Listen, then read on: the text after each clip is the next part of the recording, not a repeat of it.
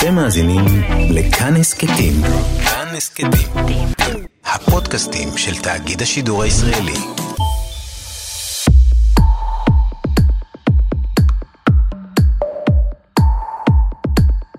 בחברה המערבית, כשהגבר רוצה להחליף את אשתו, אז בוגדים או מתגרשים. בחברה הבדואית, מתחתנים עם אישה נוספת.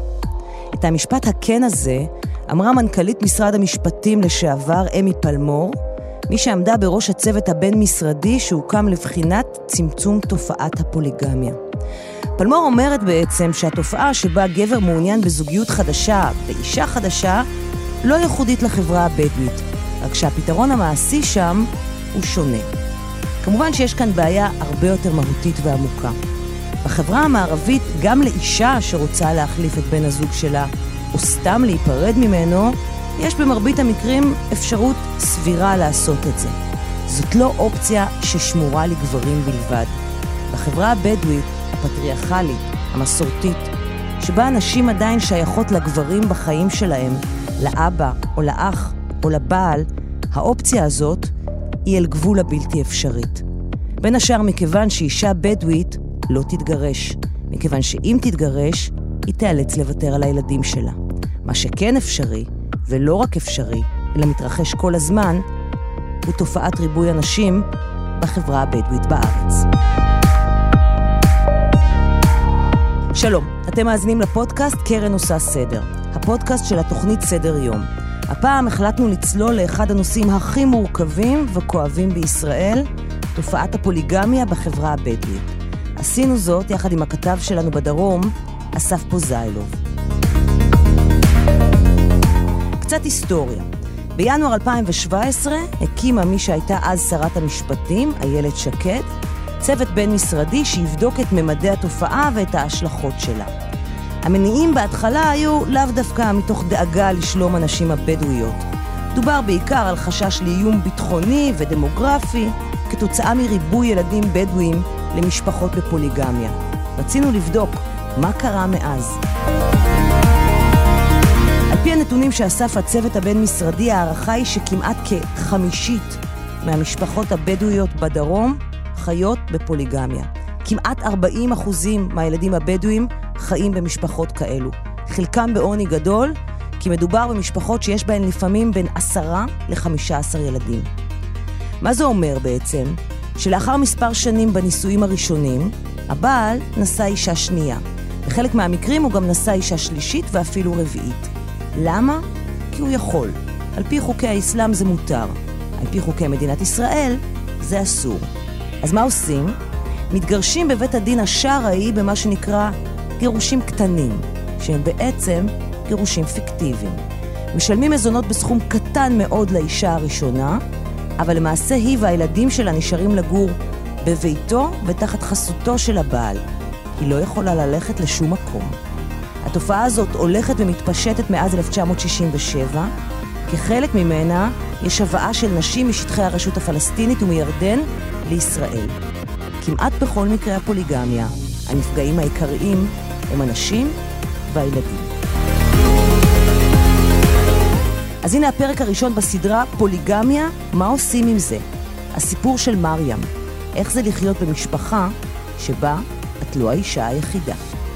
האזנה נעימה. אומרים שלום לאסף פוזיילוב, כתבנו בדרום.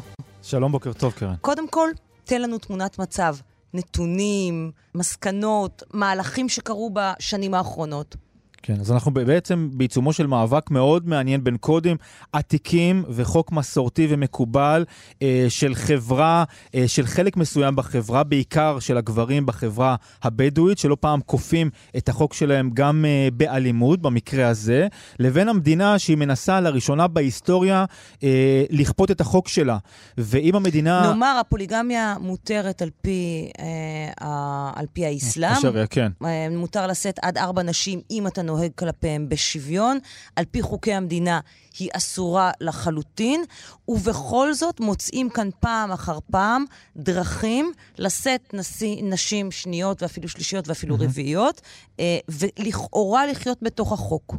כן, היא אסורה, אה, עד לפני שנה וחצי אה, היא הייתה אה, אסורה בחוק, אבל רק למראית עין היא הייתה מקובלת, ולא רק זאת שהיא הייתה מקובלת, המדינה גם עודדה גברים לשאת אישה שנייה, שלישית ורביעית, זה היה מאוד כדאי, אנחנו נרחיב על זה ביום איך שלישי. איך המדינה, רגע, שנייה, איך המדינה עודדה בכל זאת? בעצם בנתינת קצבאות.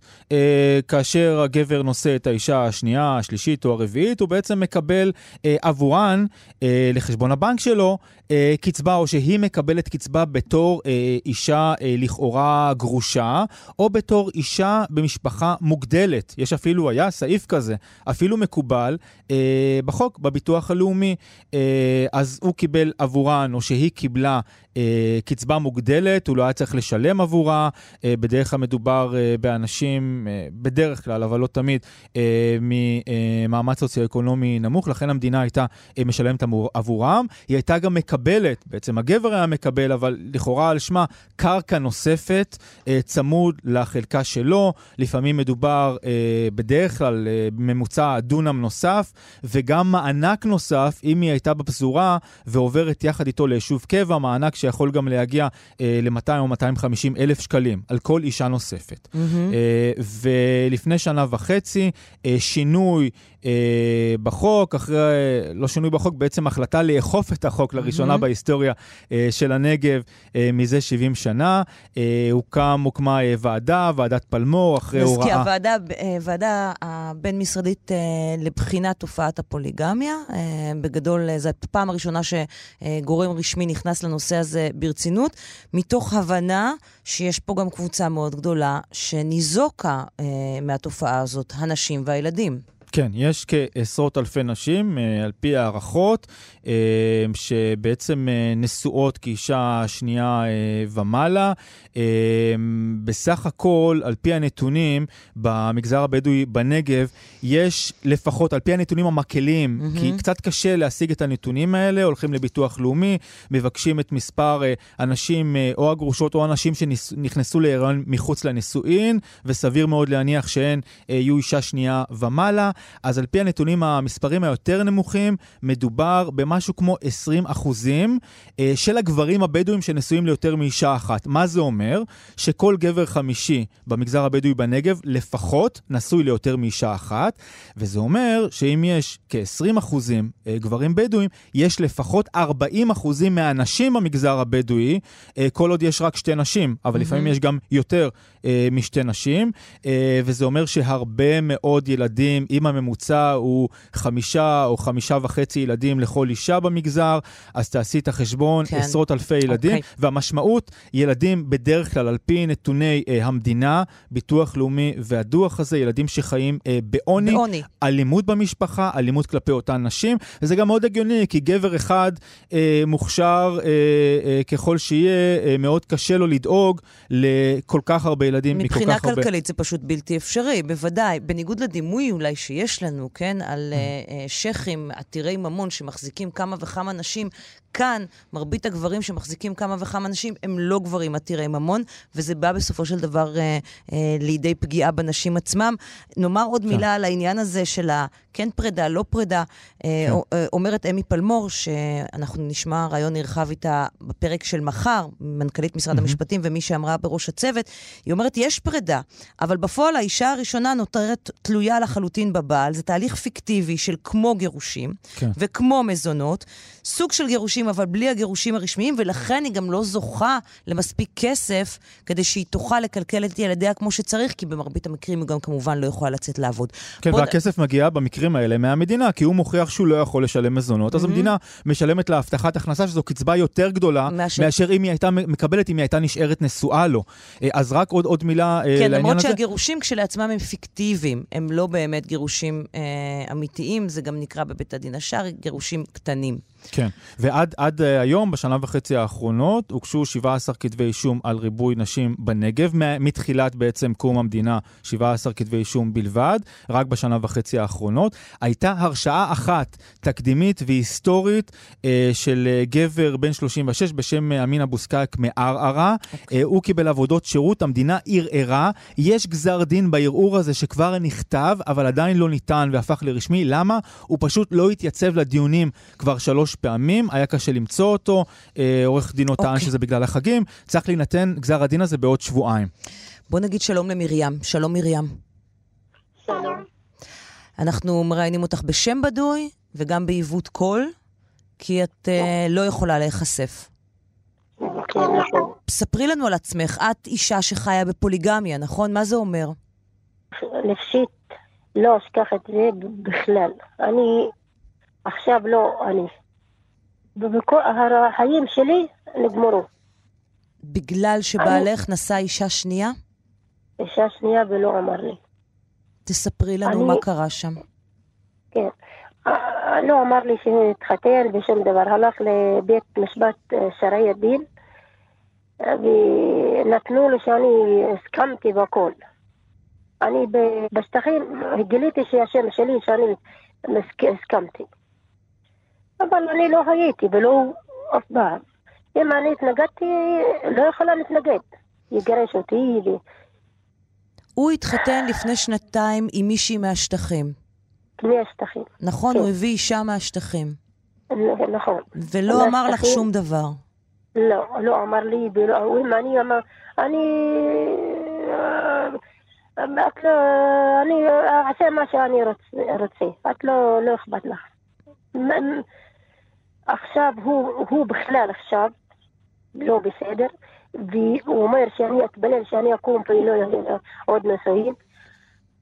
עכשיו הוא לא בסדר, ואני לא בסדר, והילדים לא בסדר. יש לנו השפלה, יש לנו... אני לוקחת כדורים, אני לא אני. אני לא אוהבת ללכת למסיבות, לא שום דבר. בגלל שהסתכלו עליי, שזה הביא משטחים. איך זה גורם לך להרגיש? הרגיש הרגשה הכי גרועה בעולם. הרס אותי. אני בכלל לא היה בן אדם אח- עוד פעם. אני רק, אם היה בדת שלנו שאני אה, אעשה סוף לחיים שלי לסוף, אבל בדת שלנו אסור. בכלל אני... הרס אותי לכל החיים. מה- אני בכלל לא... לא, לא, זה התחתן עליי, אני עכשיו הכל אומרת, מה אני לא יכולה להסתכל על הילדים שלי, מה יש להם, איזה בעיות, אני עצבנית, אני לוקחת כדורים הרגעה. הוא גם הוא עכשיו, גם הוא קשה לו עוד אה, אישה. קשה לו מאוד. גם הוא עכשיו הוא אומר שאני, איפה הייתי? איפה הייתי? צחקו עלי, תתחתן, תתחתן, אבל הוא אכל חרא. מהשעה השנייה. למה את חושבת שזה קורה? למה את חושבת שבעלך, ויש גם גברים אחרים, למה את חושבת שהם הולכים הרבה. להתחתן? הרבה. הרבה יש. הרבה למה? יש. למה? למה? בטוח לא נותן להם כסף, ולא אכפת לי, הוא זורקים, לא מתייחסים לילדים כמו שהיהודים מתייחסים להם. יש לו בגדים, יש, יום יש לו, לא, לא יש לו לאכול, יש. האישה השנייה זרק אותה עכשיו, אם נותן לה קצת, הילד, יש לו, יש לו ילד והוא לא מעניין אותו הרבה.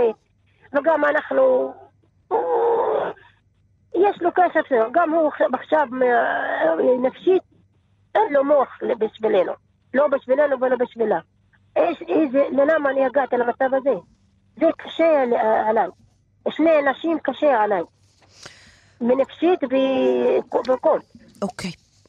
בואי תישארי איתנו, אנחנו רוצים להגיד שלום אה, לדוקטור ועורכת הדין ראויה אבו רביע, עמיתת פוסט-דוקטורט בפקולטה למשפטים והתוכנית ללימודי נשים ומגדר באוניברסיטת תל אביב, שתכף תצטרף אלינו.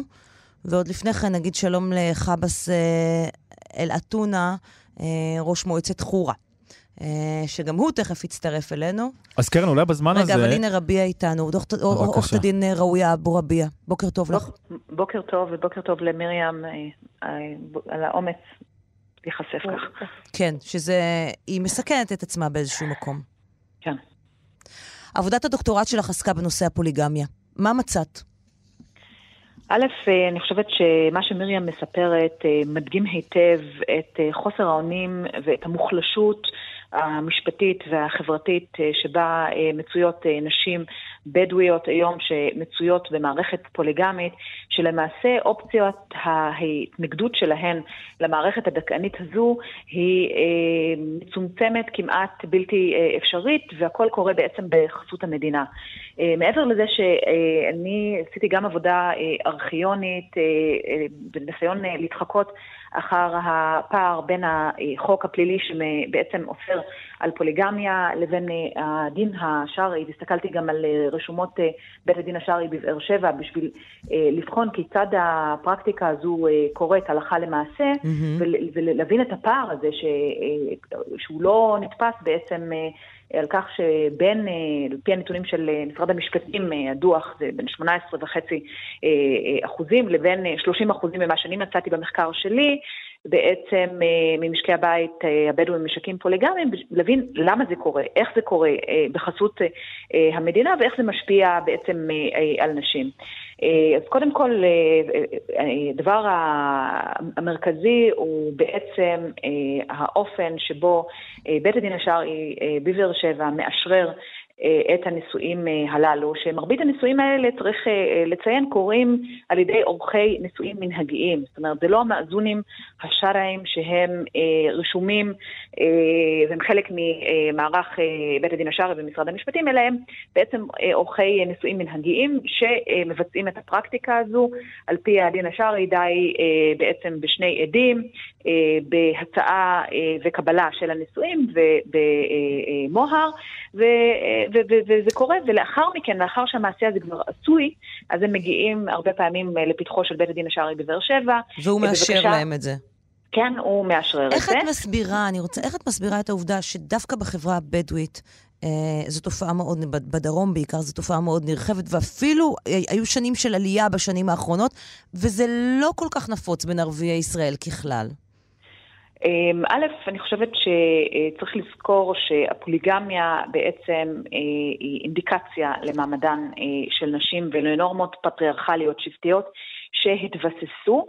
אה, לצד אה, לגיטימציה חברתית מאוד אה, גדולה, שבעצם אין איזשהו שיימינג, מישהו שבא לצאת אישה שנייה הוא לא מתבייש באקט הזה, אף אחד לא יבוא ו- ויגיד לו מה עשית, כאשר אולי בחלקים אחרים בחברה הפלסטינית בישראל הדבר הזה עשוי לקרות, למרות שמחקר של ועד הפעולה לשוויון בדיני אישות שבחן את התופעה בכלל בחברה הפלסטינית, מצא גם מקרים אמנם בודדים, לא בסדר גודל של מה שקורה בנגב, mm-hmm. אה, בקרב אה, הפלסטינים בחלקים אחרים אה, בארץ. יש שני, חושב... ת... כן, כן, סליחה, יש שני תהליכים אה, שאני יכולה לראות אה, מן הצד. כן, מצד אחד, אני רואה שיותר ויותר נשים בדואיות יוצאות לעבוד. יש כאלה אפילו שמעיזות להתגרש, שזה משהו שזה, שגם היום במספרים מאוד מאוד קטנים, אבל פעם זה היה בכלל בלתי נמצא.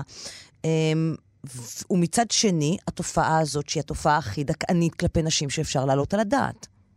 נכון, אני חושבת ש... זאת אומרת, גם מבחינה אה, סוציולוגית וגם מבחינה משפטית, אה, אי אפשר להסביר את התופעה הזו בצורה, זאת אומרת, זה משהו של התפתחות ליניארית. זה דברים שהם אה, אה, אפילו מנוגדים, הייתי אומרת, ואנחנו רואים את זה גם בתהליכים של מקרו, תהליכים פוליטיים גלובליים, שבעצם ככל שיש התקדמות חברתית באיזושהי סוגיה מסוימת, יש גם backlash ויש רגרסיה וניסיון להיאחז באיזה שהן נורמות שנתפסות אולי כנורמות חברתיות, מסורתיות, אה, בעצם אה, אה, הליכים רגרסיביים טבעיים. אז מצד אחד אפשר לראות המון, א', תנועה פמיניסטית ערה בתוך החברה הבדואית.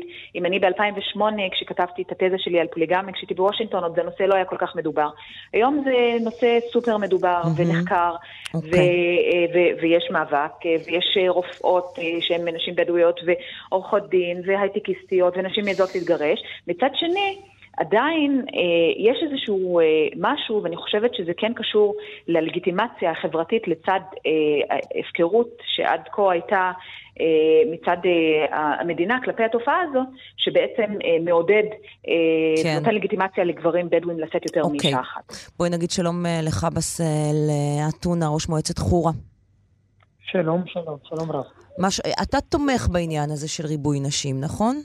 לא עניין של תומך. אה, הדת שלנו נותנת שהגבר יהיה נשוי עם אישה או שתיים או שלושה או ארבעה בתנאי. כמובן, מה התנאי? התנאי השוויון בין כל הנשים והילדים. אתה יכול אה, לומר לי ש... אני באופן אישי חושבת שזה מזעזע, אבל אני לא נכנסת לעניין הזה. אתה נתלה בדת, אבל אתה יכול לומר לי שכל הגברים שנושאים, אה, שנשואים ליותר מאישה אחת, אה, מחלחלים אותם בשוויון? אני חושב, הרוב, אולי המצב הכלכלי לפעמים, נותן לאדם אולי לסטות מהכיוון הנכון, אבל מה שנכון ומה שמקובל על הדת שלנו בקוראן, רשום וכתוב, ולא מפריע לך שזה פוגע בנשים ובילדים שאתה מגדל דור של ילדים עניים? לא, מפריע, מפריע הרבה. אני נגיד, אני בן אישה שנייה. לו אבא שלי היה נשוי עם אישה שנייה, אני לא הייתי נמצא היום. יכול להיות אבל שאימא שלך הייתה מתחתנת עם מישהו אחר והיית נולד, זה לא בהכרח לא, ככה. לא, לא הייתה לה הזדמנות. למה שלא, למה שלא הייתה לה הזדמנות? לפעמים אין הזדמנות. אני, אני אתן לך דוגמה גם. אני, הייתה לי אחות בת 30, אף אחד לא התקדם אליה, היא לא נשואה, עכשיו התקדם מישהו, אישה שנייה, היא עכשיו אצלו, יש לה שלושה ילדים, אחד מהם הגיע... אבל אתה הולך... מבין שכל הדבר הזה הוא יוצא מנקודת מוצא שבה היא, הר... האישה היא הרכוש של הגבר, אין לה חיים עצמאיים של עצמה, היא יכולה להיות או בת של מישהו, או אחות של מישהו, או אשתו של מישהו. בלי זה אין לה קיום. אתם מתייחסים. לנשים בתור uh, חפץ, בתור משהו שאפשר לא, להעביר אותו היא, מיד ליד. היא לא חפץ, לא רכוש, יש לה את הכבוד שלה. אני גם רואה את זה בעצמי, אצלי בבית, אצל ההורים שלי, אצל המשפחה, אצל אחותי, היא נמצאת בתוך בית, מכובדת, יש לה שלושה ילדים, זה עדיף לה אם לא יהיה לה טוב היא יכולה לקום וללכת? עוד פעם? אם לא יהיה לה טוב היא יכולה לקום וללכת? כן. כן? כן. דוקטור אה, אה, עורך דין ראויה אבו רביע, אישה בדואית שלא טוב לה יכולה לקום וללכת? רק אם יש לה את התמיכה של אה, פטריארך, לא, זאת אומרת, לא אב, טוב לה, נגיד לא טוב לה אצל הבעל שלה. או גבר אה, מסוים, אבל אני רוצה גם לומר מעבר לכך. אם הגבר מכה אותה נניח. אני מציע שיהיה לנו המבט, מבט חיובי לנושא, לא נדבר על הצד השלילי. יש הרבה חיובי בדבר. אבל, לא, אבל המחקרים מוכיחים, המחקרים מוכיחים עדויות שנאספו על ידי אנסף אבו שרב, ומחקרים אה, נרחבים מוכיחים אה, שנשים סובלות בתוך פוליגמיה. אני חושב, לפי דעתי, המחקרים לא אמיתיים. המחקר האמיתי... מה זאת אומרת לא אמיתיים? מה זה אמיתי? צריך לבדוק לעומק מה קורה. זה בדיוק, בדיוק מה שהיא עשתה עם סף אבו שרב וחוקרות אחרות. אני לא מניחה שחוקרים גבר, גברים חקרו את זה, כי זה כנראה יש, פחות... יש מחקרים של אה, פרופסור אפילו אליאן אלגרנאוי, mm-hmm. שאף אחד לא יפקפק בכך בגלל שאולי גבר חוקר ו... כן, ולא אישה חוקרת, שבעצם בדק את ההשלכות הנפשיות במשפחות אה, פוליגמיות, ומסע שנשים אה, סובלות יותר אה, מדיכאון וחרדה, ויש מחקר של סמירה זיידנה, שבחנה את הקשר שבין פוליגמיה ודיכאון אחרי לידה. ואם כל המחקרים הללו לא מוכיחים, אז זה, זה כבר, אנחנו לא רוצים להאמין למחקרים, כי אנחנו רוצים איזשהו נרטיב מסוים שיצדיק את הביגמיה, בין אם אנחנו נאחזים בדת. ואני אומרת, גם אלה שנאחזים בדת, אז שיישמו את הדת. הדת מדברת על שוויון כלכלי ושוויון, וגם אם נסתכל במדינות ערב, שבהם באים לפני הנישואים ובוחנים את ה, אה, מה זה שוויון בעצם כשאנחנו באים, אז כל הפרמטרים של שוויון, ולא שהוא מתחתן עם אישה ראשונה, אה, עם אישה שנייה, זורק את הראשונה ואת הילדים שלה, ואחר כך כשהוא נמאס לו מהאישה השנייה, הוא זורק את האישה השנייה ומחפש את האישה השלישית. אז זו המציאות, וזה לא רק במחקרים. שזה מה שקורה במרבית המקרים, את אומרת, בחברה הבדואית היום. זה מה שקורה במרבית, הגור... במרבית המקרים באופן גורף, וזה mm-hmm. עדויות של נשים, ומרים שעלתה באומץ רק מקרה אחד מיני רבים. ואם אנחנו רוצים להמשיך לטמון את החול כדי להצדיק את הפרקטיקה הזו, אז זו בעיה, וגם החוק לא יעזור לנו. צריך להביט פנימה. חבאס אל-אתונה, אתה לא חושב שזה הגיע הזמן שתהיו כנים עם עצמכם ותבינו שאתם פוגעים פה בדורות של נשים וילדים ותעשו משהו כדי להפסיק את זה, ותפסיקו להביא נשים פלסטיניות מהשטחים, כאילו גם אין מספיק נשים בדואית פה. בסביבה שלי אני לא ראיתי את זה, אני ראיתי שוויון, אני, אני גם לא, לא תומך שיביאו נשים מהשטחים, אני תומך שיש לנו עודף של בנות, עכשיו יש לנו בנות שהגיעו ל-30, 35, 40, הם לא נשואים, לא נשואים, וזה באמת מבחינה נפשית גם יפריע לבחורה או לבת תישאר בלי בעל כל החיים. אה, מרים, את עדיין איתנו? כן. את רוצה כן. להגיד משפט אחרון שלך, אחרי מה שנאמר כן. כאן? כן. יש הרבה נשים, הרבה, אבל הוא לא יכול לדבר איתי. מחזיקים ראשונה, אם לא טוב לה, שנייה שנייה. אם לא שנייה, הוא זורק. זורק. בכלל לא יודע, זורק. רק הראשונה שיש לו, מי אמר לך דברים אה, אה, לא נכון, זה משקר. כל הגברים משקרים, כולם משקרים, כולם. כולם רוצים להתחתן ולזרוק את הילדים. ויש הרבה כאן, אבל הם לא יכולו לדבר. הרבה יש. הרבה זורקים בנפשית, ו... אומר לה, אם את תדברי את מילה, אני אגרוש אותך, או את באה לתורת על הילדים שלך. כלומר, כל חיות הבדואים- בפחד. כל כן, הזמן. בבקשה, 90, 90, 90 אחוז מהבדואיות סובלות. אני אומרת לך, אם את יכולה לדעת מחקרים, מה שאני אומרת, אני סובלת. יש גם בסביבה שלנו, לא, לא כאן, כמעט 20, אני יודעת. מרים, אני, אני- אנחנו צריכים, מרים, אני מאוד מודה לך שדיברת איתנו. אסף, משפט אחרון כן. שלך. אז, אני אומר, כל עוד האישה היא תמיד שנייה, שלישית, רביעית, והגבר הוא תמיד ראשון, איך יכול להיות בעצם שוויון, איך זה יכול להיות שוויוני? ועוד עניין שפספסתם, אה, אה, לא פעם מתחתנים עם אישה שנייה, כי היא האישה הרצויה. אז האישה הראשונה היא האישה הנכונה, כי זה מה שהסביבה אומרת, וזה בסדר להתחתן עם האישה הספציפית, המשפחה המסכימה, ואז אותו בחור מתחתן עם האישה שהוא באמת רוצה. אז אחרי שקיבלנו הצצה קצרה וכואבת לחיים בפוליגמיה, רצינו לבדוק איפה המדינה. האם היא בכלל ממלאת תפקיד בסיפור הזה, או שהיא אדישה לגורלן של הנשים הבדואיות. ידענו שבמשך שנים המדינה העלימה עין ונתנה הסכמה שבשתיקה. הסכמה שיש לה השלכות מעשיות עצומות לתופעה הזאת. ידענו גם שהמצב הזה אמור היה להשתנות בעקבות המסקנות של אותו צוות בין-משרדי שהקימה השרה שקד. אז האם זה קרה?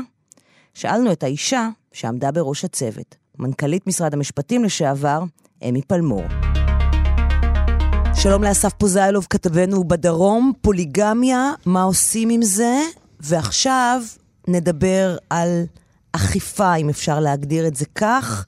נזכיר, יולי 2018, לפני קצת יותר משנה, מפרסם הצוות הבין-משרדי בראשותה של אז מנכ"לית משרד המשפטים, אמי פלמור, את מסקנותיו. מה אנחנו יכולים לספר על מה שקורה מאז ועד היום? אז מאז הוגשו אה, 17 כתבי אישום, אה, אה, הראשון היה תקדימי, אה, עד עכשיו מספר יחסית אה, נמוך של כתבי אישום, אבל זה בשנה וחצי אחרי שמקום המדינה בעצם הדברים האלה לא נעשו, וגם אחד מכתבי האישום אה, הגיע לגזר דין, אותו אה, בחור בהרשעה תקדימית בדרום אה, הורשע בריבוי נשים, אה, שמו אה, אמין אבו סקאייק, בן 36 מערערה, הוא התחתן עם פלסטינית ובדואית, וכאמור הורשע לראשונה אה, בהיסטוריה אה, של הנגב. אה, בריבוי נשים. אה, גזר הדין ניתן, הוא נידון לעבודות שירות. המדינה ערערה על אה, קלות העונש בגלל שבמקרים אחרים, אה, בצפון למשל, אה, העונש, וגם על פי החוק, אה, העונש אה, אה, שניתן הוא מאסר בפועל. אה, ניתן גזר דין בבית המשפט המחוזי בבאר שבע. אבל אה, הוא לא הפך לרשמי. למה הוא לא הפך לרשמי? בגלל שאותו אה, גבר אה, פוליגמי לא התייצב להקראה של גזר הדין בבית המשפט כמה פעמים, שלוש פעמים הוא לא התייצב, וההקראה אה, של גזר הדין, אה, שלדעתי צריכה להיות סופית, גם אם הוא לא יתייצב, ואז Mhm. העונש כבר יחול עליו, אה, אמורה להיות אה, בעוד אה, שבועיים. אה, לפי הבנתי זה באמת הולך להיות מאסר אה, בפועל על פי, על פי אה, גם ההנחיה של היועץ המשפטי וגם על פי אה, הפסיקות אה, בעבר, וכאמור גם על פי החוק שקובע עונש מאסר של חמש שנים אה, על ריבוי נישואין. אז עכשיו השאלה באמת האם יהיה שינוי, אז אנחנו רואים איזשהו שינוי שהוא באמת, אה, כמו שאמרתי, היסטורי, אבל אה, לשטח יש חוקים משלו. Uh, וכבר התבטאו uh, גברים במגזר שהם לא מתכוונים לשנות את המנהג הזה, שהם רואים בו דתי, מסורתי, חברתי, תרבותי, איך שרוצים לקרוא לזה, כבר uh, מאות שנים. הם אומרים, המדינה היא לא זו שתקבע לנו ותתערב לנו בחיי הפרט או בחיים המשפחתיים האישיים שלנו. אנחנו נמשיך להתחתן, גם אם יהיו עלינו איזה שהן סנקציות. זה דבר אחד. לצד הדברים האלה, מהמם. אנחנו רואים בשבוע האחרון, לדוגמה, אנחנו ניסינו להשיג uh, גברים uh, שידועים כפוליגמים ולא מתביישים בזה. שהתראיינו גם כאן בין השאר. כן, וגברים עם מעמד חברתי חזק, אה, מוכרים, ידועים, אה, כולם יודעים על הנשים אה, הנוספות שלהם, הם מתגאים בעשרות הילדים שלהם, עשרות ילדים מהמם. במקרים האלה, והם פשוט... סירבו פחד- להתראיין? כן, הם פשוט פחדו. פחדו. בוא הם נגיד אמרו, ש... אנחנו נשואים רק לאישה אחת, מעולם לא שמענו על, אה, על נשים נוספות במשפחה שלנו. בוא נגיד שלום אה, לאמי פלמור, עד לא מזמן מנכ"לית משרד המשפטים, ומי שעמדה בראש הוועדה הבין-משרדית להתמודדות עם אה, פוליגמיה. בוקר טוב.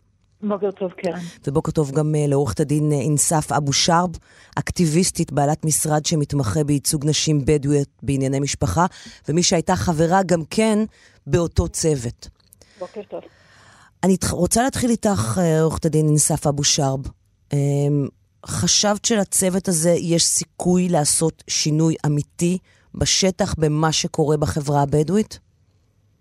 אני, אני כבר רואה שיש אה, שינוי אה, בשטח מאז שהצוות אה, והוועדה התחילה לפעול. השיח בבתים וברחוב ובחברה לגמרי השתנה. אה, היחס אה, לא רק אה, של המדינה כלפי התופעה השתנה, גם היחס של החברה עצמה, של, של הגברים, על אף כל מיני ביטויים כאלה ואחרים של התנגדות והתרסה. אלא שאנחנו באמת רואים יותר ויותר השיח הזה שמתנגד ואינו מקבל את תופעת הפוליגמיה הולך ומתרחב בתוך החברה. אה, להגיד שהגענו לתוצאה הרצויה מבחינתנו, אנחנו ממש ממש אה, רחוקות מזה. אבל אה, זו בהחלט תחילת דרך מבורכת מבחינתנו. עד כמה התופעה הזאת רחבה? התופעה זה לפי המסקנות של הוועדה הבין-משרדית, היא כמו, משהו כמו 18 אחוז. 18 אחוז זה אחוז מאוד מאוד גדול בתוך החברה של משפחות שחיות בתוך תאים פוליגמיים. זה אומר אה, הרבה נשים והרבה ילדים אה, שסובלים אה, מעוני, מהזנחה, ממצב נפשי מאוד קשה, אה, אה, ו- ולהם אין מענה לאלה. אה, אמי פלמור, אה, כשהתחלתם בעבודה של הצוות הזה, ידעת מה את הולכת למצוא? באת עם מסקנות מראש, או... ממש לא, ממש לא. קודם כל, הדבר החשוב שהצוות הזה עשה הוא קודם כל למפות את המצב בשטח. כי היו כל מיני שמועות ביחס להיקף התופעה, ועבדנו עם הלשכה המרכזית אה, לסטטיסטיקה, ועשינו עבודה מאוד מאוד מקיפה בהקשר הזה. ופעם ראשונה ממשלת ישראל והחברה הישראלית בכלל יודעים על מה מדובר. ואם סף אמרה, ובצדק, אה, 18% מהמשפחות זה הממוצע, אבל אנחנו רואים שככל שהגיל הוא מבוגר יותר, כלומר בדורות הקודמים היקף התופעה היה נרחב יותר, ובדורות הצעירים יותר התופעה היא מצומצמת יותר, וגם על זה אנחנו בעצם מסתכלים ולזה אנחנו שואפים. אנחנו בעצם בעיקר שואפים למנוע את התפתחות הפוליגמיה מכאן ואילך. מאחר והנושא של האכיפה נוגע אך ורק לגברים שנישאו לאחר ינואר 2017, מהמם. אז פורסמה הנחיית היועץ שבעצם אה, אומרת, אנחנו, אה, החוק קיים, אבל הוא לא נאכף, מעכשיו הוא ייאכף, ידע כל גבר שיישא אישה מעתה ואילך, אה, שהוא צפוי אה, לאכיפה. והציפייה היא לראות את התופעה מצטמצמת, כשבמקביל, בנוסף לאכיפה, הצוות הביא אה, עשרות המלצות שעוסקות בסוגיות של חינוך ורווחה ותעסוקה ובריאות ונושאים נוספים שאנחנו בטוחים שיכולים להשפיע על צמצום התופעה. אני אשאל שאלה ברמה העקרונית. האם בכלל ניתן לפתור את בעיית הפוליגמיה מבלי להתייחס למצב הסוציו-אקונומי הכולל של החברה הבדואית בנגב? אני חושבת שברור שאי אפשר, רציתי להביא כדוגמה שכשיצאנו לדרך, זה אגב השאלה שלך על מסקנות אה, ידועות מראש, אז כל מי שככה דיברנו איתו ביציאה לדרך אמר צריך להעצים את הנשים. צריך להעצים את הנשים, צריך לפתור את הבעיה דרך הנשים. אני חשבתי שצריך להסתכל על כל החברה הבדואית, ובאמת גילינו למשל שאחוז הנשירה בקרב נערים בדואים ממערכת החינוך הוא הגבוה ביותר בארץ, ובהתאם לניתוחים הסטטיסטיים גילינו שמספיק שנער מחזיק מעמד 12 שנים בתוך מערכת החינוך, לא בהכרח מוציא תעודת בגרות, לא מוציא תואר ראשון, אלא רק שורד 12 שנים ולא נושר, הסיכון שהוא יהפוך להיות גבר פוליגמי יורד ב-20%. ולכן אחת ההמלצות, כן, זו מסקנה מדהימה בעיניי. Mm-hmm. ולכן אחת ההמלצות היא לפעול כדי לצמצם את נשירת הנערים וכדי למצוא מסגרות מתאימות כדי שהם ירצו להישאר עד גיל 18 בתוך המסגרת ולא ימצאו את עצמם בגיל 15 ובעצם נכנסים לתוך מסלול של נישואים, כשהנישואים האלה הרבה פעמים הם נישואים בתוך השבט, בתוך המשפחה, לעיתים אה, לבדודה שהיא מבוגרת מהם בכמה שנים, כשהדבר הזה בעצם מהווה פלטפורמה להצדקה, למה? כשהנער הזה הופך לגבר צעיר, הוא אומר, ועכשיו אני רוצה את האישה שאני בוחר בה. אה, אחרי שהכריחו. אותי בפעם הראשונה להתחתן כן. עם מישהו שאני לא רוצה, כן. עכשיו הנישואים השניים כן. שלי יהיה לי מישהו שאני רוצה. את, כן. את הצלחת להבין למה זה קורה? למה התופעה הזאת קיימת? תקנו אותי אם אני טועה, אבל היא לא קיימת אה, באופן כל כך נרחב לא בכלל לא האוכלוסייה של ערביי ישראל. נכון, אני אגיד על זה בקצרה.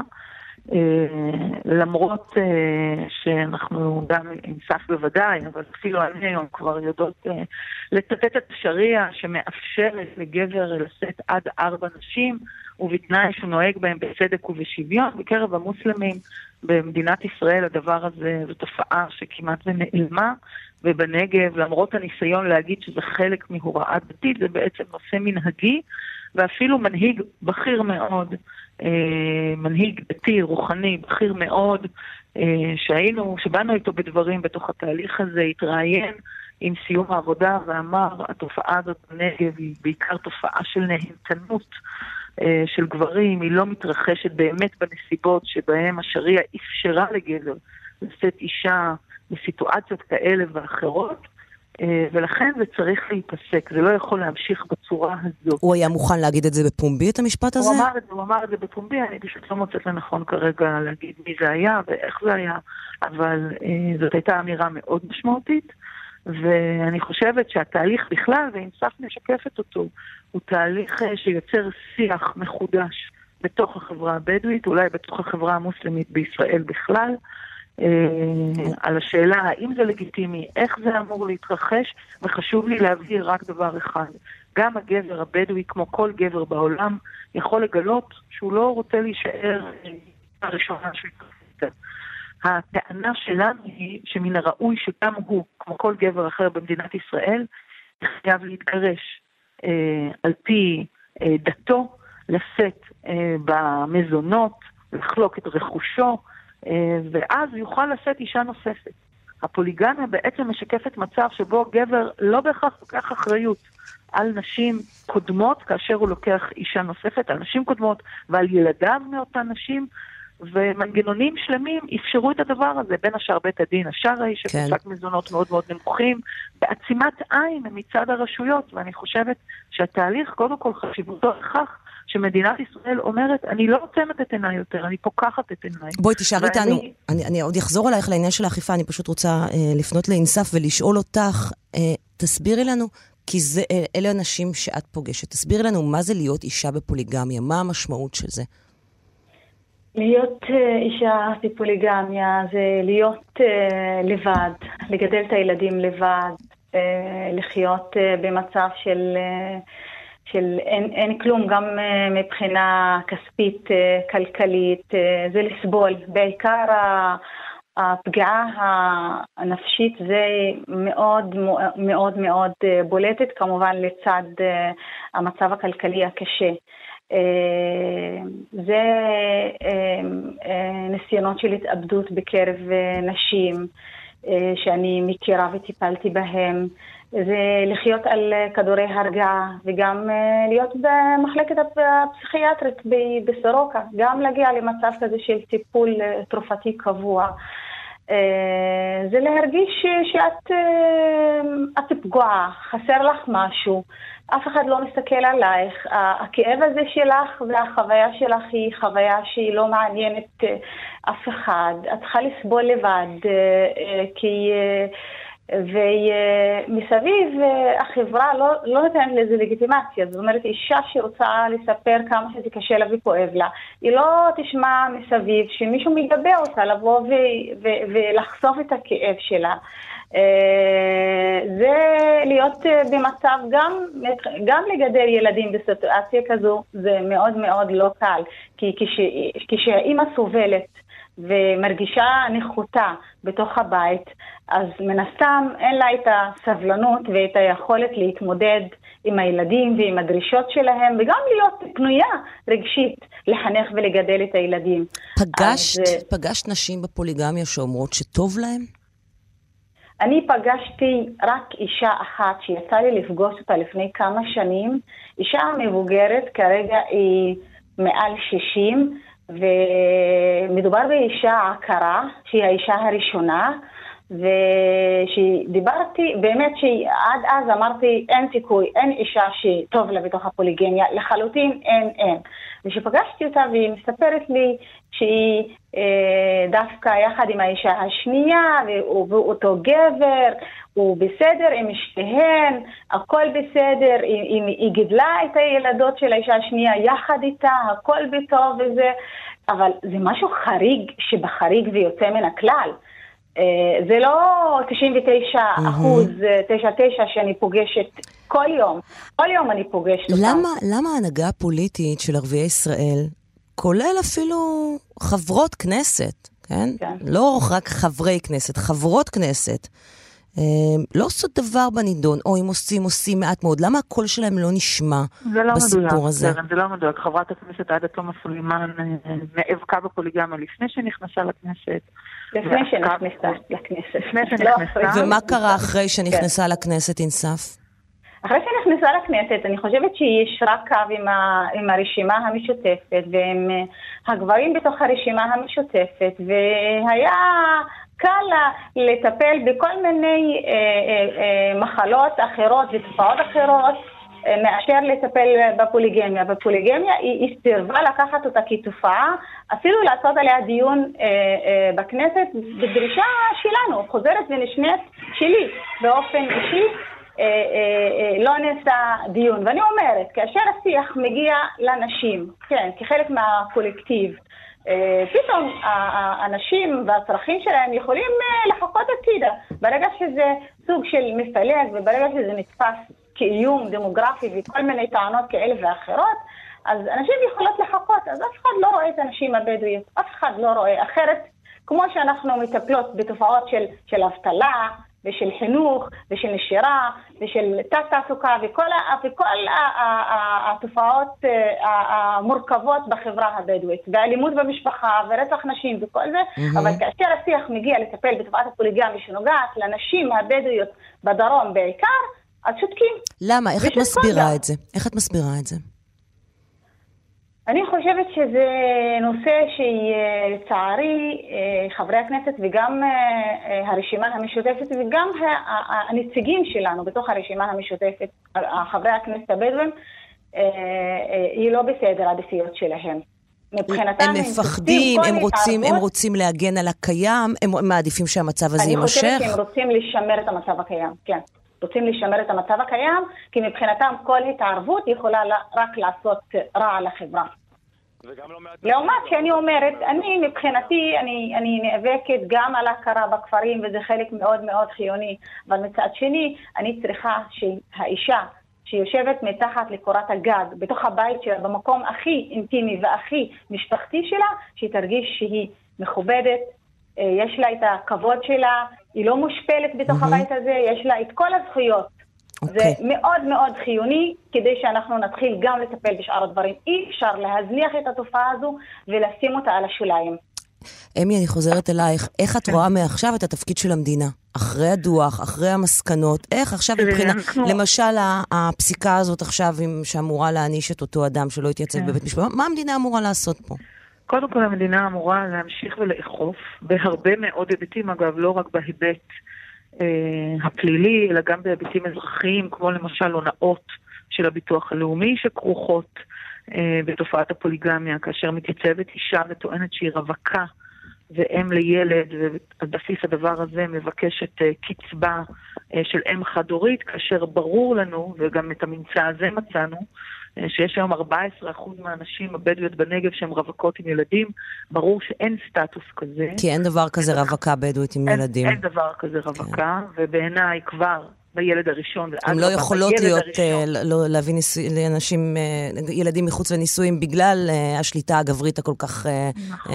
חזקה בהן. נכון, ולכן אני חושבת שגם לשים את המעצור על המנגנון הזה שמאפשר את התחזוקה של נשים במשפחה פוליגמית ולא מחייבת את הגבר רגע לעצור ולקחת אחריות על המשפחה שהוא כבר הקים.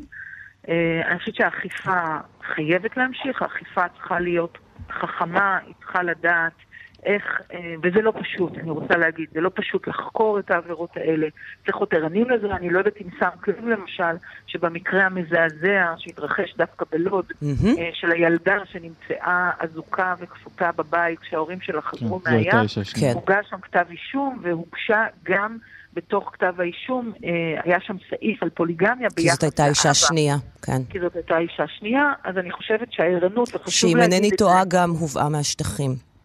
אה, נכון. כן, אבל אני חושבת שהדבר המרכזי הוא בעצם... לא, שזה חלק מהתופעה כאן, ובחלק גדול מהמקרים הן גם מוחלשות יותר, כי הן מנותקות מהמשפחות שלהן. בדיוק. יש סדרה של אה, אירועים שקשורים להבאת נשים מהשטחים. היה לפני שנה וחצי גם מקרה של ילדה בת 14, שברחה מהבעל הבדואי אה, שנישאה לו וניסתה לחזור לביתה בשטחים, כך שאנחנו מבינים שהתופעה בחלקים מסוימים שלה אפילו גובלת אה, בהקשר של סחר בנשים. והמשמעויות הן באמת אה, מאוד מאוד אה, קשות okay. אוקיי. אה, ורחבות, ואני חושבת שהממשלה, ברגע שהיא באה ומראה שהיא עוקבת, שהיא מודעת, שהיא לא מוכנה יותר להעלים עין, הדבר הזה יחד עם מכלול ההמלצות ומכלול התהליכים, הן באכיפה והן בטיפול, אמורים להביא לשינוי, והממשלה תעקוב אחרי הנתונים ואמורה גם לעשות מחקר כדי לראות את השינוי בשטח. בחלוף שנה, שנתיים וחמש מיום שהחל התהליך הזה. אסף, סיכום שלך. כן. אז כן, אז, אז אה, אתם שאלתם אה, למה זה קורה, דיברנו על זה גם בפרק הקודם, זה קורה כי זה מתאפשר, זה אפשרי, החברה מעודדת את זה, המדינה עד עכשיו עודדה את זה ובינתיים גם ממשיכה לעודד את זה, אה, עד שזה לא יהפך למשהו קטגורי וסופי.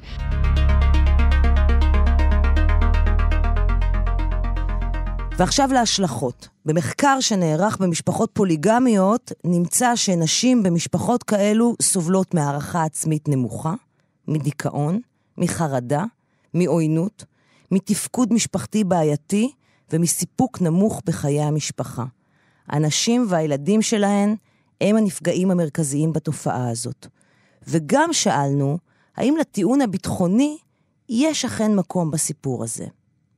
כל זה בפרק 3.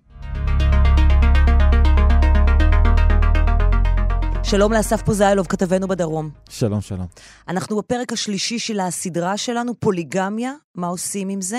אנחנו נדבר כאן בהמשך עם שניים, עם דוקטור אה, סרב אבו רביע קוידר, שהיא ראש המחלקה לחינוך באוניברסיטת בן גוריון וחקרה את הנושא הזה של פוליגמיה, ועם עדי כרמי, לשעבר בכיר בשב"כ, כשבפרק הזה אנחנו מבקשים להתמקד בעיקר בהשלכות, בתוצאות. גם נדבר על הסיבות, סיבות העומק, אבל גם על ההשלכות. כן, נכון. אז uh, השלכות, uh, מעבר לעניינים הברורים uh, מאליהם, שגם הזכרנו אותם uh, בפרקים הקודמים, uh, ואלה השלכות רשמיות, אגב, שהמדינה הגיעה למסקנה שהן קורות במשפחות פוליגמיות uh, באחוזים הרבה הרבה יותר uh, גדולים מאשר uh, במקומות אחרים, שזה גם uh, אלימות, אלימות כלפי נשים וכלפי ילדים, uh, לא בכל המשפחות, אבל באחוזים ניכרים ביחס למשפחות uh, אחרות, גם עוני, גם... Uh, נבערות, זאת אומרת, אה, ממש אה, חוסר אה, ידע של אפילו קרוא וכתוב, קרוא וכתוב אפילו בערבית, אני בכלל לא מדבר על עברית או על יכולת לדבר עברית, כי הרבה פחות קל לחנך שעסוקים אה, בקשיי פרנסה, או כשאב אחד צריך להתחלק בין כמה משפחות, זה מובן מאליו. אה, צריך לשלוח את הילדים אה, ללמוד, אה, לעבוד, סליחה, הרבה הרבה יותר אה, מוקדם. ויש כמובן גם את העניין הכלכלי שהוא מאוד מאוד משמעותי אה, בפוליגמיה. אה, דיברנו על זה כבר שהמדינה בעצם נותנת אה, בונוסים או אה, מעודדת גברים אה, לשאת אישה שנייה ושלישית אה, דרך אה, שיטת הקצבאות. אה, למשל, אה, נשים שמקבלות הבטחת הכנסה כשהן בעצם האישה השנייה, השלישית והרביעית, על סך 3,000 שקלים, שלא היו מקבלים אם היו אה, מוצהרות כנשואות לגבר. Mm-hmm. אמי פלמור, אה, מנכ"לית משרד המשפטים, אה, דיברה על, בעצם על השיטה שככה הם הגיעו להעריך כמה נשים פוליגמיות אה, יש, אה, על פי מספר הנשים, האימהות לילדים, אה, שלא נשואות בחברה הבדואית. שמוגדרות כרווקות, למרות שאנחנו יודעות שילדים מחוץ לנישואים בחברה הבדואית זה דבר שכמעט לא קיים. כן, כן, זה מאוד מאוד uh, נדיר. אז מהמם. יש uh, 14 אחוזים מהנשים uh, שהן כאלה, uh, ועל פי נתונים אחרים, מערכות אחרות, uh, אני רק מזכיר, uh, מדובר, המשפחות הפוליגמיות הן עד 30 אחוזים. זה בין uh, 20 ל-30 אחוזים, תלוי את, את מי שואלים, ומדובר בעשרות אלפי נשים. Uh, ובגלל שיטת הקצבאות, uh, זו הערכה, על פי נתוני הכנסת, ברשות בישראל יש uh, פי אחת וחצי אה, פוליגמיה יותר מאשר ברשות הפלסטינית אפילו, מהמם. ויותר מ, אה, מארצות אה, מוסלמיות אה, אחרות. אז זה, זה ההיבט אחד הכלכלי שהוא מאוד מאוד מאוד אה, משמעותי. אה, וההיבט השני, אה, שגם מטריד אה, בישראל, הוא ההיבט הביטחוני. אה, האפשרות לפלסטיניזציה. אה, שגברים אה, שרוצים לשאת אישה שנייה, אה, לא פעם, אה, עד עכשיו, עכשיו זה קצת יותר קשה, אבל עד עכשיו לקחו אה, נשים פלסטיניות אה, מהשטחים, אה, וזו אגב אחת הסיבות שמשנת 67' אה, אה, הייתה בעצם קפיצה בנישואין אה, לנשים אה, פלסטיניות, אה, מיהודה ושומרון וגם מעזה, זה היה הרבה יותר אה, פשוט. מהמם. אגב, אה, האחיות, זה, זה מתקשר אה, גם, אה, גם אה, לעניין הביטחוני וגם לעניינים האחרים.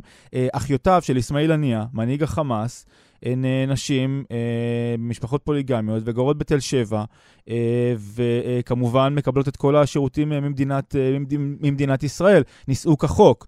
אה, אה, נזכיר ששני המחבלים הבדואים היחידים אה, מהמגזר הבדואי, הם היו בנים לאימהות פלסטיניות. אה, האחד הוא אה, מואנד אל-עוקבי, מהפזורה של חורה, שרצח את לוחם גולני עמרי לוי ב-2015, השני הוא חאלד אבו ג'ודה, אוקיי. שרצח את לוחם הנחל אה, רון קוקיה אה, אוקיי. לפני כשנתיים. וכאמור, אה, על הסוגיות האלה אנחנו נרחיב כאן מיד עם שניים, דוקטור סראב אבו קוידר, שהיא מרצה בכירה במחלקה לחינוך באוניברסיטת בן גוריון, ועדי כרמי, לשעבר בכיר בשב"כ. אסף, תודה רבה בשלב הזה. תודה. שלום לדוקטור סראב אבו רביע קוידר. שלום, שלום. אה, מרצה בכירה אה, לחינוך באוניברסיטת אה, בן גוריון שבנגב, ושלום לעדי כרמי, לשעבר רכז שב"כ בדרום. שלום וברכה. אני רוצה להתחיל איתך. הפרק הזה אמור לדבר על ההשלכות. אני יודעת שאת רוצה לדבר על הסיבות, ואנחנו נגיע לסיבות, אבל עוד לפני הסיבות, שהן מרתקות לא פחות. אנחנו שואלים כאן פוליגמיה, מה עושים עם זה? זו בעצם הכותרת של השיחה שאנחנו מנהלים כאן אה, במתמשך בפרקים של הסדרה הזאת. מה השל... תסכימי איתי שכדי להבין מה עושים עם זה, צריך להבין אה, קודם כל מה הסיבות, כדי להבין מה הפתרון. אוקיי. אה, קודם כל, אני חושב, יש פה כמה מרכיבים לתופעת הפוליגמיה. יש גורמים שהם גם דוחפים מתוך החברה, אבל יש גם את האשמה של גורמי החוק או של המדינה. אני שמעתי אתמול חלק מהראיונות שנערכו באייטם שלכם. אז מהמם. קודם כל, מבחינה דתית, הטענה שהדת מתירה בתנאי שיש שוויון כלכלי ורגשי לא מספיקה, לצערי, ומתעלמים מתנאים נוקשים נוספים שגם אנשי הדת מכירים, והגברים הביגמיסטים מתעלמים ממנה, שבעצם צריכים אישור של האישה הראשונה, ורק זה במקרים מאוד מאוד נוקשים של עקרות או מחלה, ועדיין בהסכמתה. ולצערי, רוב המקרים הביגמיסטיים כיום, הם מקרים שלא נופלים בקטגוריה הזאת. אז זו מבחינה דתית. מבחינה מגדרית, הטענה שהפוליגמיה פותרת את אה, בעיית הנשים הרווקות, אה, אני לא חושבת שזו טענה אה, נכונה, כי אנחנו לא יכולים לפתור בעיה אחת דרך יצירת בעיה נוספת. מהמם. ואני רוצה גם להתייחס לסיבות, לפן הגיאוגרפי-פוליטי. מה שקורה היום, יש חוק במדינת ישראל והוא לא מיושם כבר הרבה הרבה שנים, ואני לא יודעת מה הסיבות, אבל uh, אני רוצה גם להתייחס למרכיב של um, גם נישואים מהגדה, מנשים מהגדה המערבית, וגם העניין של הכפרים הלא מוכרים, ששם נמצא uh, אחוז מאוד גבוה של uh, נישואי פוליגמיה. קודם כל בגלל הקלות שבה, והקלות של האמצעים הכלכליים שבה אפשר בעצם מהר מאוד להינשא. אמ, כאשר יש לנו גברים שהם אה, מובטלים, אה, גברים שאיבדו את האדמות ואת הזכויות, בעצם הם אה, איבדו שליטה. ומחקרים מראים שחלק מה...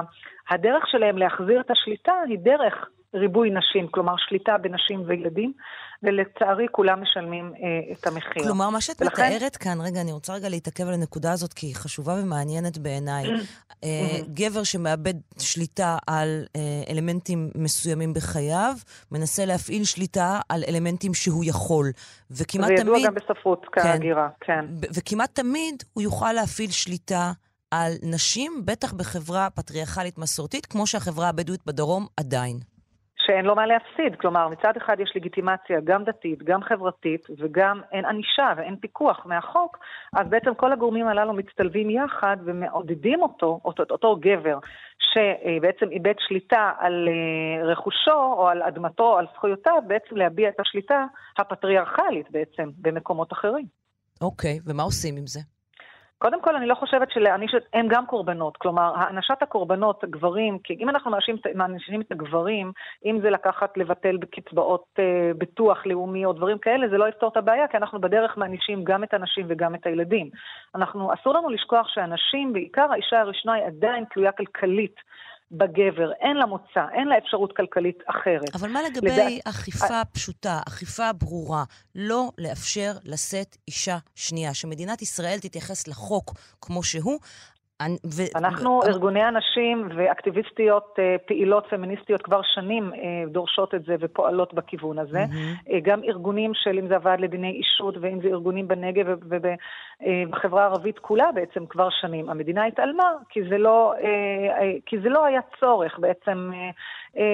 זה לא היה איזשהו איום אה, ביטחוני לקיומה. ברגע שהמדינה, לצערי, אה, תופסת איזושהי סוגיה בקרב הבדואים שהיא מאיימת, יש בה איזשהו סיכון או איום, כמו שעשתה השרה שקד, אה, ריבוי ילדים, כן, המאזן הדמוגרפי, אז היא פעלה כדי, דרך הוועדה אה, לפני שנה, כדי אה, פתאום להפעיל סנקציות, מה, מה גם שההמלצות של הוועדה בסוף גם לא התקבלו, כי הן גם לא היו הגיוניות. בואי ניגע לרגע במה שאת uh, מכנה האיום הביטחוני וננסה להבין האם הוא אכן קיים. שלום שוב לעדי כרמי, לשעבר רכז שב"כ בדרום. שלום וברכה. אתה מתייחס uh, לסוגיית uh, ריבוי אנשים, ומשום כך uh, ריבוי ילדים, וגם הקשרים שנוצרים עם נשים שמובאות מהשטחים, שאגב, יש כאן פגיעה כפולה בנשים, הן בדרך כלל יהיו מוחלשות עוד יותר, כי הן גם ינותקו מבני משפחותיהם. אתה מתייחס לזה כאל איום ביטחוני? קודם כל חשוב לי להגיד שהבדואים בכלל, אזרחי המדינה לכל דבר ועניין, נאמנים, משרתים בצבא, אה, אין לי פה שום עניין אה, אה, בתחום המקצועי ש, שכרגע דיברתם עליו, אבל מטבע הדברים, ברגע שיש נישואין, עם הצד השני, זה דבר מאוד מאוד טבעי. כשאתה אומר הצד השני, מספר... אתה מדבר על עם, פלסטינים? עם, עם, כן, עם, עם נשים תושבות רצועת עזה, יהודה ושומרון. ידוע שבדרך כלל אלה האזורים שהנישואים מתבצעים בהם, בדרך כלל זה נשים שמגיעות מרצועת עזה או מאזור חברון. אנחנו יודעים להגיד שנוצרת זיקה טבעית לדור השני. תחשבי למעשה שבחור שנולד בפזורה הבדואית, והוא, אה, הדודים שלו והבני דודים שלו גרים בשטחים של הרשות הפלסטינית, נוצרת הזדהות מסוימת מעצם הקרבה המשפחתית, ומעצם זה שהוא שומע בבית מאימא שלו כל מיני דברים שקשורים לתנאי החיים או ל... אה, נקרא לזה רמת המחיה, והזיקה הזאת היא זיקה שהיא יכולה הרבה פעמים להוות מעתר לגיוס לפעילות טרור. אנחנו יכולים להגיד שיש פה גם את הצד השני, פעילי חמאס, ג'יהאד איסלאמי, ארגוני הטרור, הם גם מזהים את זה. הם גם מזהים את הקשר המשפחתי, את הקשר הטבעי הזה, כבטן רכה, שממנה אפשר להצמיח גיוס לתת טרור. דבר נוסף... זה משהו אה, שאתה ש... רואה אותו בשטח? יש לזה עדויות? אנחנו... זאת אומרת, זה משהו ש... כן. שהוא, ש... ש... שיש, שיש לכם, שהוא ממוסמך? תראי, זה דבר שבעבר ראינו אותו במודיעין, אה, וצריך לזכור שיש גם אה, חבר'ה מהדור ב' הללו, אה, שגם יוצאים ללמוד במוסדות פלסטינים כאלה ואחרים. וגם שם הם מתחככים עם, עם פעילים, פעילים שהם מזוהים עם ארגוני טרור, וכשזה מתחבר הכל ביחד, עם רקע משפחתי, אה, אה, איזושהי זיקה אישית, אז הפוטנציאל הוא יותר גבוה. זה לא שזה אוטומטי, זה לא שהם מקבלים חינוך בבית אה, שאני יכול לבוא ולהגיד, אבל באופן טבעי, סטטיסטית, יש בזה פוטנציאל שיכול לאפשר לארגון טרור, אחד, לגייס מישהו בסיכויי הצלחה יותר גבוהים מקרב האוכלוסייה הזו של דור שני, והדבר השני, גם הם, ברגע שהם, אה, אה, נקרא לזה, נחשפים לתעמולה של ארגוני טרור ברשתות החברתיות, באינטרנט, היכולת שלהם להביע הזדהות ולחשוב על לעשות מעשה, היא יותר גבוהה מאשר אזרח ש, ש, שההורים שלו נולדו ב, אה, באחד מיישובי הבדואים וגידלו אותו כאזרח אה, רגיל, ולא הייתה לו שום זיקה לשטחי הרשות הפלסטינית, ולצערנו, לראיה גם, שני הפיגועים המשמעותיים האחרונים, אנחנו יכולים להגיד, שזה בני דור שני, אין מה לעשות, זה, זה עובדתי. תראה, אני רוצה ברשותכם להחזיר את הדיון אה, לסוגיית הפוליגמיה, ואת דיברת על אותן נשים פלסטיניות שהן חסרות מעמד, ואני רוצה כן לדבר על השלכות. יש את ההשלכות עליהן, ויש את ההשלכות גם על הנשים הבדואיות שהן נכון, במקור אזרחיות נכון. ישראליות. מה ההשלכות כאן? מה אנחנו רואות? קודם כל, אנחנו, אה, יש המון המון אה, עוינות אה, בין שני הצדדים, בין הגברים, בין שתי הנשים והילדים, בין האישה הראשונה לאישה השנייה. יש, הילדים גדלים באווירה מאוד מאוד עוינת. אמ, מתחיל תהליך של הידרדרות של האישה הראשונה, אם זה, ומחקרים מראים, אם זה הידרדרות נפשית, אם זו הידרדרות פסיכולוגית. אתמול שמענו אה, ראיון של מרים, mm-hmm. אה, שאתם העליתם אצלכם בשידור, על זה שהיא מדברת שהיא לוקחת תרופות הרג, אה, נגד אה, אה, אה, כדורי הרגעה. זה משפיע בצורה, אף האישה לא רוצה שבן אה, זוגה אה, יישא אישה שנייה ויתחתן, יביא לה מישהי לבית. גדלים באווירה מאוד עוינת, מאוד מתוחה, וזה מקשה גם על התפקוד היומיומי לא רק של הנשים, אלא בעיקר של הילדים. הילדים האלה מידרדרים בלימודים, מידרדרים בהתנהגות, והופך כאן עוד שטח הפקר, אה, שהבעל בעצם, האבא לא נמצא. הבעל, האב לא נמצא. גם ברעיון שמענו שבסוף אותו אה, אבא, אותו גבר שנישא לשתי נשים, הוא כאילו בורח מהמציאות. Mm-hmm. אז מצד אחד יש לחץ חברתי, מצד שני אין פיקוח, ויש פה, כל הג... ויש פה הידרדרות פשוט אה, אה, של כל הצדדים הנוגעים בדבר. אה, וחבל מאוד. ולכן אני חושבת שקודם כל, הפתרון רוצה... המיידי... אז מה הפתרון ו- המיידי? ולטווח הרחוק mm-hmm. זה חינוך. זה חינוך בבתי הספר. אם זה לא יחלחל למערכת החינוך, אם זה לא יחלחל לדור הבא... כלומר, לחנך בבתי הספר נגד הפוליגמיה, לחנך נגד ריבוי נשים. אני מוכנה אפילו לומר יותר מעבר לזה. אם הטקסט הדתי, אני כן חושבת שצריך לחזור לטקסט הדתי ולהראות מה הטקסט הדתי באמת אומר, ולא להתעלם מחלקים, לקחת חלקים מסוימים שהם נוחים לגברים, ולהתעלם מחלקים אחרים. כי הטקסט הדתי בפירוש אומר שיש תנאים מאוד נוקשים להינשא לאישה שנייה, ולצערי 90% מהמקרים שקורים היום הם לא נופלים לפי הקטגוריות של הטקסט הדתי. ועל זה אנחנו צריכים לעבוד. מה דעתך, על, רוצים... מה דעתך על מסקנות ועדה, הוועדה הבין-משרדית לצמצום אה, אה, ולהתמודדות עם תופעת הפוליגמיה? המניעים ש... שלה, אני יודעת שהמניעים שלה הם לא מניעים טהורים ולא לטובת הנשים, המניעים שלה הם מניעים אבל אני חייבת, אה, דמוגרפיים לגמרי. רגע, אני אענה לך על השאלה, אני אשיב לך. בכל זאת, אני אשיב לך על השאלה. אבל השתתפו שם גם נשים כמו עורכת הדין אינסף אבו שרפ, שאמרה, באתי בהתחלה עם סימן שאלה, אבל השתכנעתי בסוף שאנחנו יכולים לעשות שם משהו. אני לא יכולה להחליט למי, אני גם הייתי בוועדה, הזמינו אותי לתת איזושהי הרצאה. אבל לצערי הרב, המסקנות של הוועדה לא מצאו חן בעיניי ולא מצאו חן בעיני הרבה ארגוני נשים. למה בעצם?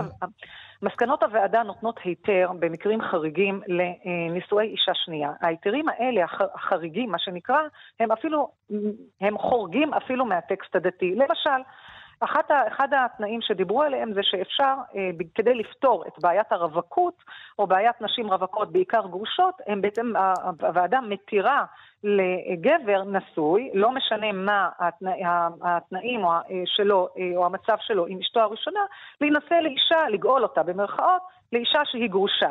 ואני זה, אני מאוד מאוד, אה, אני, אני שואלת את אותם נשים שהיו בוועדה, אם כן. את תרשי, לב, אם את מרשה לבן זוגך, כן, שאיתו כן. את חיה באושר כן. ובהבנה, לקחת אישה שנייה כדי לגאול אותה מרווקותה, האם תרשי זאת על עצמך?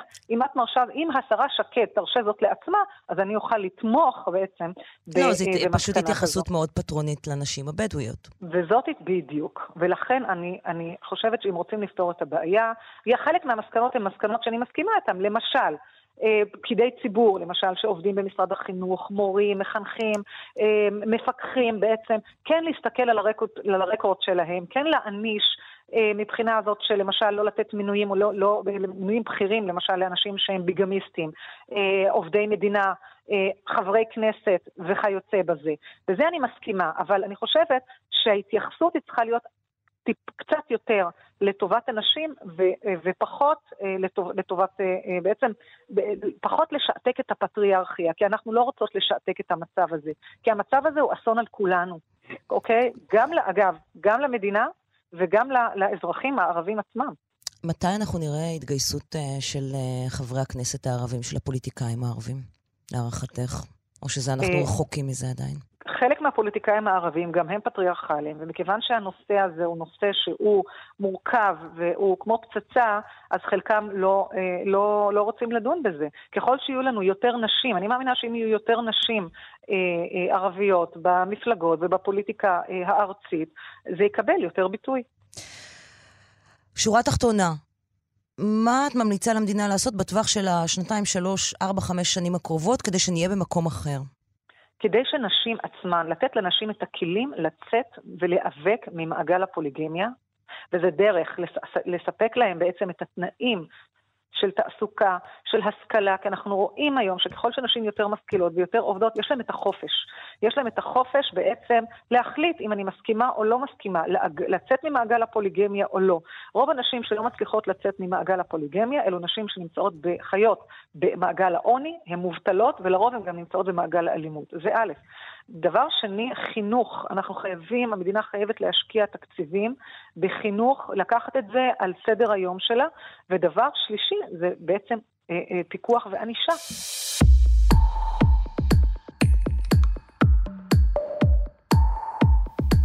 בדרך כלל בשלב הזה אני משתפת אתכם במסקנות שיש לי מהסדרה. הפעם החלטתי להשמיע לכם במקום זה את העדות הבאה, שנלקחה מתוך הדוח של עורכת הדין אינסף אבו שרב, ששוחחה עם עשרות נשים בדואיות שנמצאות בפוליגמיה. אני סבחה, נולדתי ב-1981 ואני מתגוררת בכפר בלתי מוכר עם ארבעת ילדיי. ניסיתי להביא ילדיי כאישה שנייה. בהתחלה זה היה בסדר, אחר כך הגיעו המכות. הוא היה מרביץ לי כל הזמן. גם כשהייתי בהיריון הוא לא הפסיק. תמיד היכה אותי חזק, בלי רחמים. פעם אחת כשהייתי בשבוע ה-16 להיריון נסעתי למיון לאחר שהיכה אותי, אחר כך נאלצתי לברוח למקלט ופניתי גם למשטרה. אצלנו בכפר אסור לברוח, ובטח שלא לפנות למשטרה. ההחלטה שלי הובילה לגירושים קפואים, שבעקבותיהם נלקחו ממני כל ארבעת ילדיי. השבט אמר את דברו, ולא נותרה לי ברירה אלא לקבל את ההחלטה. בהתחלה הם לקחו את הילדים הגדולים יותר והשאירו אותי עם התינוק, בהמשך גם את התינוק העבירו לאבא שלו. אבא שלי הסכים, ולא היה חשוב מה אני חושבת ומה אני רוצה. היה ברור שאני חוזרת הביתה למשפחה שלי בלי הילדים שלי. לא יכולתי לעשות כלום. לא יכולתי להתנגד. לא הייתה לי שום ברירה. אני לא צד בכל התהליך הזה שניהלו אותו הגברים, והחליטו מה טוב עבורי ואיך אני אמורה לחיות את שארית חיי. נחנקתי מבכי. לא רציתי עוד לחיות. ניצלתי מהמכות ומההשפלה של בעל אלים וחסר רחמים, שראה בי כלי לפורקן התסכולים והתסביכים שלו, אבל איבדתי את כל הילדים שלי. מאוד קשה להיות אישה בדואית. עוד יותר קשה להיות אימא בדואית.